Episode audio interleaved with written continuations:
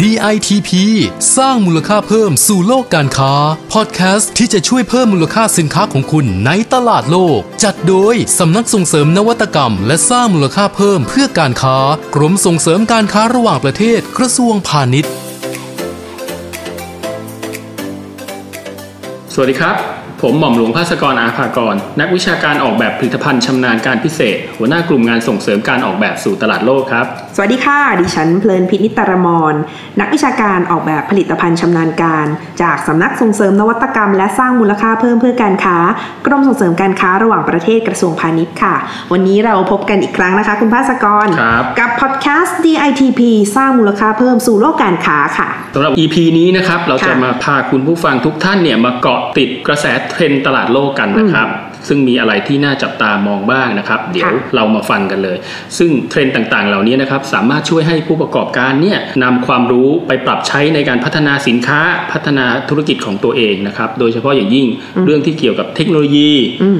การใช้ข้อมูลนะครับ แล้วก็การเกาะติดกระแสการรักโรคนะครับ ซึ่งตอนนี้เป็นเทรนด์ที่สำคัญมาก ๆ เรีเดี๋ยยกว่าวเราจะมารับฟังกัน ค่ะ รับ เนื้อหาวันนี้น่าจะเข้มข้นนะคะ มีทั้งเรื่องของเทคโนโลยีเรื่องของข้อมูลต่างๆนะคะ เริ่มกันเลยดีไหมคะ วันนี้เรามีเทรนด์อะไรมา ได้เลยครับ ฝากกันางค่ะ ข้อมูลนี้นะครับมาจากบทความในเว็บไซต์ creativethailand.net ของกรมส่งเสริมการค้าระหว่างประเทศนะครับ ค่ะ ซึ่งเทรนด์แรกที่เราจะพูดถึงก็คือ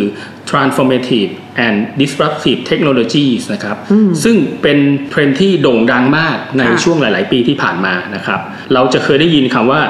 disruption นะครับ แล้วก็ transformation ซึ่งคำเหล่านี้มันโด่งดังมาอยู่ในวงการ ฮิตมากใช่เขาพูด ข ถึ อง ง กันอยู่ startup ใช่ไหม ใช่ ค ค่ะ รับ เรา อืม พูด ถึงกันอยู่บ่อยๆ แต่สำหรับวงการออกแบบแล้วเนี่ย อืม อยากจะอธิบายให้ฟังเข้าใจง่าย ๆ ก็คือ เป็นเรื่องของการนำเอาเทคโนโลยีสมัยใหม่ต่างๆ นี่แหละ ค่ะ เข้ามาพัฒนาธุรกิจ อ่า เข้าพัฒนาบริการของเรานะครับ อ่าร วมกระทั่งสินค้าของเราเนี่ยให้มันล้ำสมัยอยู่นะครั ค่ะ บแล้วก็ตอบรับต่อกระแสการบริโภคในปัจจุบัน ยกตัวอย่างเช่น ค่ะ เรื่องของการนำโดรนนะครับมาใช้ในบริการส่งอาหารนะครับ อืม หรือแม้กระทั่งเดี๋ยวนี้เรามีตู้อัตโนมัติที่ให้คำปรึกษา ค่ะ เรื่องสุขภาพแทนคุณหมอกันแล้วนะครับ แล้วก็เรามีการนำหุ่นยนต์เนี่ยมาใช้ในธุรกิจอาหารนะครับสำหรับเสิร์ฟอาหารทำอาหารชงกาแฟ เรียกว่าทำหน้าที่แทนมนุษย์ได้เรียบร้อยแล้วนะค เรี รั ย บ กว่าได้ยินอยู่เลยนะคะ ในข่าวเนาะในต่างประเทศเนี่ยเขาเอาเรื่องของหุ่นยนต์เรื่องของ ใช่ เทคโนโลยีมาใช้อ๋อมันเอามาปรับใช้กับธุรกิจแบบนี้ ใช่ นี่เองเอาแม้แต่ในเมืองไทยนะคะเห็นล่าสุด เริ่มมี บอกว่าส่งพิซซ่านี่ก็จะมีการใช้โดรนในการ ใช่ ส่งแล้วนะคะ อันนี้ก็เดี๋ยว โดย ต้อ เฉ ง พาะ คอยใช้บริการ ยุคโควิดที่ผ่านมา อ๋อ ก็อย่างที่ทราบกันดี แต่ละคนไม่ออกจากบ้านนะครับ น่ะ ก็ต้องใช้บริการ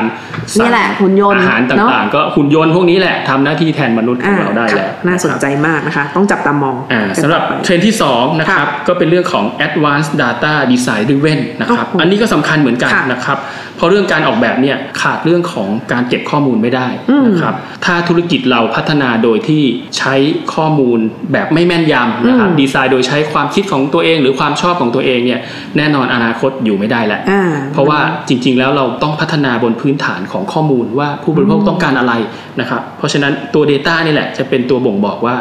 เราเนี่ยพัฒนาสินค้าไปถูกต้องไหม อืม โดยเฉพาะอย่างยิ่งนะครับ ปัจจุบันผู้บริโภคเนี่ย ค่ะ เริ่มไปอยู่บนแพลตฟอร์มออนไลน์มากขึ้น อ่า สังเกตไหมครับ ค่ะ เพราะฉะนั้นการหาความต้องการใหม่ๆ ของผู้บริโภคเนี่ยก็จำเป็นต้องเปลี่ยนไปสู่ social listening อ่า เรียกว่า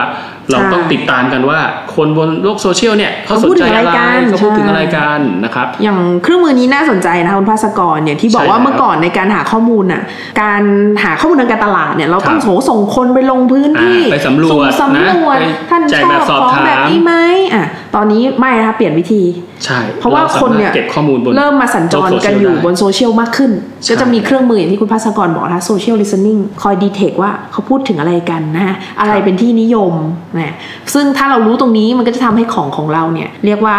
พูดถึงหรือว่าสื่อสารได้ตรงกับสิ่งที่ ตาม กระแส ควมต้ง เขาพูดถึงกันอยู่ ขคนที่เขาคุยกันอยู่ ใช่ นะครับ อ่า ซึ่งตรงเนี้ยมี ค่ะ ข้อมูลจาก MIT นะครับ อืม มหาวิทยาลัยอันดับหนึ่งของโลกเขาก็พิสูจน์มาแล้วล่ะว่า อ่า หน่วยงานหรือภาคธุรกิจที่นำข้อมูล Data ต่างๆ มาใช้ประมวลวิเคราะห์ในการพัฒนาธุรกิจของตัวเอง สินค้าบริ เนี่ย การอ่า รับรองว่าจะประสบความสำเร็จสำเร็จและมีผลกำไรมากกว่าธุรกิจที่ไม่ได้ใช้ ไม่เค Data ยแข่งอ่าน นะครับ เพราะฉะนั้นเรื่องของ Data นี้ใกล้ตัวเรานะคะ SME หลายคนอาจจะยังไม่เคยรู้เลยว่า เอ๊ะฉันมีไหม Data เนี่ย อาจจะต้องหันมาสนใจแล้วนะคะ แล้วก็ ใช่ มาลองรวบรวม แล้วก็เอามาประมวลผลดูเพื่อจะเกิดเป็นแนวทางในการที่จะพัฒนาสินค้าเป็นอะไรอย่างเงี้ย เนี่ยก็จะ ใช่ ประสบความสำเร็จได้มากขึ้นนะคะ ใช่แล้วครับ ค่ะ ก็เห็น สำหรับ ด้วย คุณเพลินพิษมี ค่ะ เทรนด์อะไรมาเล่าให้ฟังบ้างครับ ก็มีมาสู้คุณภาสกรเหมือนกันนะคะ คุณภาสกรจะมาในแนวทางล้ำทันสมัยหุ่นยนต์เทคโนโลยี Data นะคะ ดิฉันก็ขอเอาเทรนด์ที่เรียกว่าสำคัญไม่แพ้กันนะคะ อยู่ในกระแสเหมือนกันนะคะ เป็นเรื่องของแนวคิดการออกแบบแบบ Circular Economy ค่ะ โอ้โห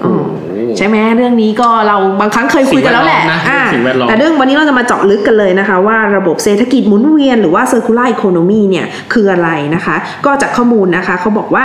ความท้าทายใหม่ๆนะคะในโลกที่หมุนเวียนเปลี่ยนไปในขณะที่เทคโนโลยีก้าวล้ำทันสมัยเนี่ย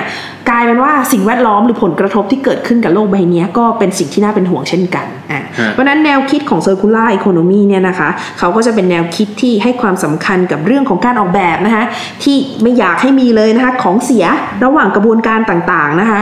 สิ่งนี้เป็นสิ่งที่ผู้ประกอบการนักออกแบบ แล้วก็ผู้เกี่ยวข้องผู้ผลิตโรงงานอะไรก็แล้วแต่เนี่ย สามารถนำไปใช้ได้หมด ใช่ต้องคิดอ่ะต้องคิต้องคิดดเรื่ นะ องนี้ ต้องคำนึงค่ะ ตั้งแต่กระบวนการผลิตของคุณของของคุณมันเป็นยังไง การจัดหาวัตถุดิบมาจากไหน มาจากแหล่งที่ยั่งยืนไหมอะไรเงี้ยนะคะ การผลิตสินค้าเนี่ยอ่าหลายคนนะคะอาจจะมองว่า circular economy เนี่ยคืออาจจะเป็นระบบการผลิตที่มีการ recycle วัตถุดิบอะไรอย่างนี้ใช่ไหมเป็นแนว recycle ซ้ำแล้วซ้ำอีกอย่างเงี้ยแต่จริงๆแล้วเนี่ยนะคะมิติของ circular economy เนี่ยมีขอบเขตที่กว้างมากนะคะเป็นแนวคิดแบบองค์รวมหรือว่าแบบ holistic นะคะเขาอยากให้เราเนี่ยเรียกว่าคำนึงนะคะถึงองค์ประกอบนะคะอย่างที่คุณพัสกรบอกเรื่องอะไรนะ supply chain ใช่ การบริหาร ก็ต้องมองถึงเรื่อง ห่วงโซ่ ของวัตถุดิบ ค่ะ การผลิต อืม การจัดจำหน่าย และ อืม การนำกลับมาเป็นวัตถุดิบอีกครั้งหนึ่ง อ่าเนี่คยรับเพราะฉะนั้น ปกติอะ ซัพพลายเชนต้อง ทุกธุรกิจ องทั้ง มันจะ รบบ ลีเนียร์นะเป็นเส้นตรงอะ ใช่ ฉันทำเสร็จแล้วฉันผลิตเสร็จแล้วฉันขายแล้วก็จบจบหน้าที่ฉันแล้ว แต่ตอนเนี้ยเขามองว่าทุกอย่างมันเชื่อมโยงกันหมด มันเป็นลูปได้ เพ ค ราะฉะนั้นเซอร์คูล r า c อีโคโนมีเป็น อ่า หน้าที่ของทุกฝ่าย อ่า และถ้า ที่ ทุก ต้ อ อง งค์ก ช่ ร วยกัน สามารถทำ ค่ะ เรื่องเซอร์คูล่าได้เนี่ย อืม รวมๆกันหลาย ๆ องค์กร มัน อ่ามั ก็ น จะเรียก ก็รจะได้ วมว่าเป็นเซอร์คูล่าอี อ่า โคโนมีนั่นเอง ใช่ค่ะ ก็สำหรับเรื่องของ circular economy เนี่ยนะคะ ก็เป็นสิ่งที่แม้แต่ภาครัฐเราเองนะคะ อย่างกระทรวง เรา พาณิช เอง ย์ ก็ต้องทำ หรือว่ากรมส่งเสริมการค้าระหว่างประเทศเนี่ยก็ให้ความสำคัญนะแล้วก็พยายามที่จะสื่อสารทำความเข้าใจให้กับผู้ประกอบการเนี่ยให้เรียกว่า aware นะคะตระหนักถึงว่าเรื่องเนี้ยมันเป็นประเด็นที่ทั่วโลกเขาพูดถึงกัน ใช่ ถ้า ครับ คุณทำได้แล้วก็คุณสามารถเอามันมาปรับใช้กับธุรกิจของคุณเนี่ยแน่นอนนะคะว่าเราจะมีโอกาสในการที่จะประสบความสำเร็จได้มากขึ้นนะคะ ก็อย่างที่บอกนะคะว่าองค์ประกอบทุกอย่างเนี่ยมันเชื่อมโยงกันเหมือนกับระบบนิเวศนะคะเป็นอีโคซิสเต็มที่เกี่ยวข้องนะคะ เชื่อมโยงกันหมด ใช่ เพราะฉะนั้นถ้าเราสามารถดำเนินการได้ได้อย่างดีแล้วก็ประสบความสำเร็จเนี่ยแน่นอนนะคะ มันจะทำให้เกิดความสมดุลของระบบนะคะ แล้วก็ทำให้เราช่วยเซฟนะคะต้นทุนทางธรรมชาติ natural resource ของเรานะคะไม่ได้ถูกทำลายนะคะ แล้วก็จะทำให้เกิดการใช้ทรัพยากรให้เกิดประโยชน์สูงสุดนะคะ สูงสุดนะครับ อันเนี้ยดีดีกับทุกคนเลยนะคะ ไม่ใช่เรามั่งคั่งเราร่ำรวยกันเงินทองนะคะ แต่โอ้โหทรัพยากรเราถดถอยอย่างเงี้ยไม่ได้นะคะอันนี้ก็ทำให้เกิดการเสีย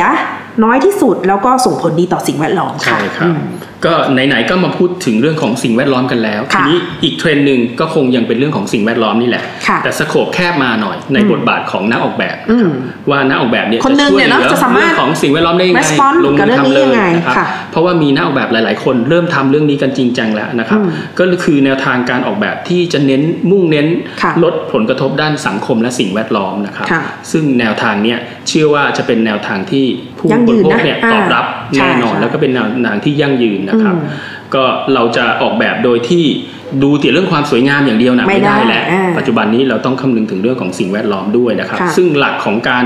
ดีไซน์เพื่อลดผลกระทบต่อสิ่งแวดล้อมเนี่ยจริง ๆ แล้วก็มีหลายแนวทางเช่นกันนะครับ ค่ะ อาจจะเป็นการรีดีไซน์นะครับ ก็คือนำวัสดุเหลือใช้นี่แหละ อืม กลับมาออกแบบพัฒนาใหม่ เพื่อให้มันเกิดเป็นโปรดักต์ใหม่ ใหม่ ที่มัน อ่ มีมูลค่าสูงขึ้น อืม เป็นการอัพไซคลิง อืม จากของธรรมดา อืม พอมันเป็นเศษเหลือใช้กลับมาทำใหม่เป็นของที่ใหม่ชุบชีวิตนะครับ ค่ะ ซึ่งอันเนี้ยเราอยากจะยกตัวอย่างให้ฟัง อ่า อย่าง พอมีเคสไหมคะ ผล ที่ งา คุ น ณพัส ข ก อง ร แม่ฟ้าหลวงนะ อ๋ ฮะ ออั นนี่ยกตัวอย่างแม่ฟ้าหลวง อ่า เนี่ย แบรนด์แม่ฟ้าหลวงก็เป็นแบรนด์ที่แบบชั้น เขาก็เป็ ำนะ แบรที่ คะ ผลิต ใช่ งานเซรามิกที่มี ค่ะ คุณภาพสูงในขณะ ค่ะ เดียวกันเขาก็มีสินค้าเกษตรนะครับ อืมีมการผลิตแมคคาเดเมีย อ่า นะฮะ มีปลูกกาแฟกาแฟแมคคาเด ใช่มี เมียเน กา อะ แฟเรียกว่าครบวงจรนะครับ ค่ะ ทีนี้เขาก็มีการคิดเอาเศษของแมคคาเดเมียเนี่ย พวก มา เปลือก ผา กากอะไรเงี้ย เปลือก นะ มันนี่แหละครับ ค่ะ มาเผาให้เป็นถ่าน ทีนี้ อืม พอเป็นถ่านเสร็จแล้วเนี่ย ค่ะ ก็เอามาผสมอยู่ใน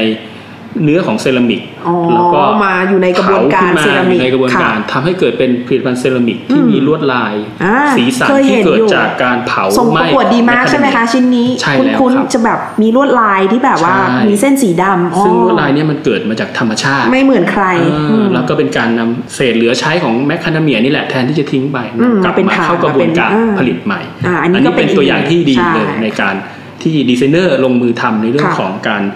อัพไซคลิง อืม นะครับ เห็นไหมคะ หลายคนอาจมองว่าโอ้ยมันไกลตัวทำไม่ได้หรอกอ๋อจริงๆเขาทำกันแล้ว ของ นะ ใกล้ คะ ตัวนี่แหละ เพราะฉะนั้นต้องกลับ นะครับ ไปทบทวนดูว่าเอะเราเราจะได้เริ่มยังไงนะคะ ครับ ก็อันนี้ก็เป็นอีกหนึ่งเทรนด์นะคะ ที่มาแรงไม่แพ้กันค่ะ ยังมีอีกเทรนด์หนึ่งไหมครับ ใช่ค่ะ อันนี้ฝากไว้เป็นเทรนด์สุดท้าย มีสักเทรนด์ไหม ของวันนี้ อ่า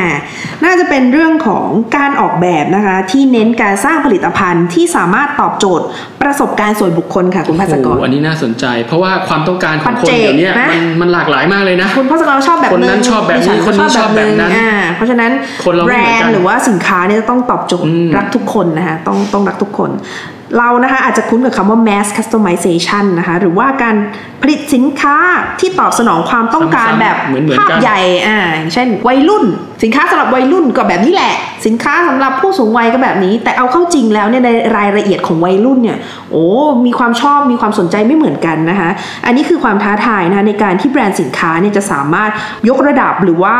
นำเสนอสินค้าหรือบริการเข้าสู่ระดับ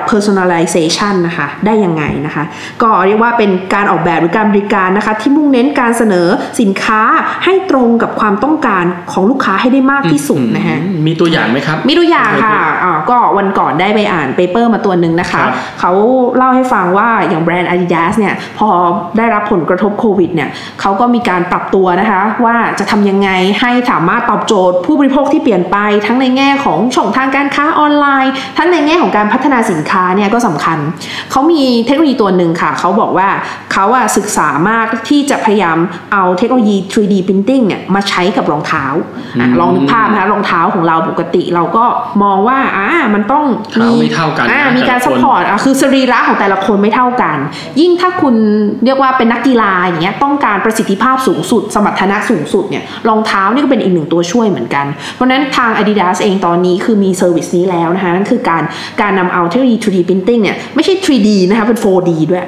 เขาพูด 4D เพราะว่ามันมีฟังก์ชันที่ช่วยซัพพอร์ตการรับน้ำหนักด้วย แล้วก็รูปลักษณ์ก็สวยงามทันสมัยมากนะคะ ก็เรียกว่าการ personalize เนี่ยมันไปถึงขั้น มันไม่ใช่แค่อ้าวสีแดงสีขาวอะไรแล้วนะคะ มันไปถึงขั้นของโครงสร้าง ให้ fit พอดีกับ ใช่ สรีระเราแล้ว เพื่อที่จะ ตอนนี้ ทำให้เราอ่ะมีประสิทธิภาพการใช้งานได้ดีที่สุด อืม สูงสุด ดี เพราะฉะนั้น ครับ เรียกว่าอันนี้ก็เป็นเทรนด์ที่ล้ำสมัยนะคะของต่างชาตินะคะ อันนี้ก็หวังว่าจะเป็นแรงบันดาลใจให้ผู้ประกอบการนะคะลองเอามาปรับใช้ดูว่าสินค้าของเราอะ่ะตอนเนี้ยจะสามารถ personalize ได้หรือไม่อย่างไรอ่ะ ครับผม ถ้ามีตรงเนี้ยแน่นอนโอกาสที่จะโดนใจผู้ซื้อเนี่ยก็จะสูงใช่ไหมคะ อืได้ ค่ะ แน่นอนครับ ค่ะ ทั้งหมดนี้ก็คือเทรนด์การออกแบบนะครับ ซึ่งเรารวบรวมมาให้คุณผู้ฟังรับทราบแล้วนะครับ ค่ะ ทีนี้ก็ถึงตาคุณผู้ฟังแล้วครับ อ่า ว่า ว่า จะหยิบยก อืม เทรนด์ไหนมาพัฒนาธุรกิจพัฒนาสินค้าของตัวเองได้บ้างนะครับ ค่ะ อ่าทบทวนกันอีกที อ้าว เราพูดถึงเรื่องของเทคโนโลยีนะครับ ใช่ค่ะ ดูซิจะ disrupt กันยังไง ใคร อ่า จะเอาเทคโนโลยีที่ใกล้มือมาใช้ได้บ้าง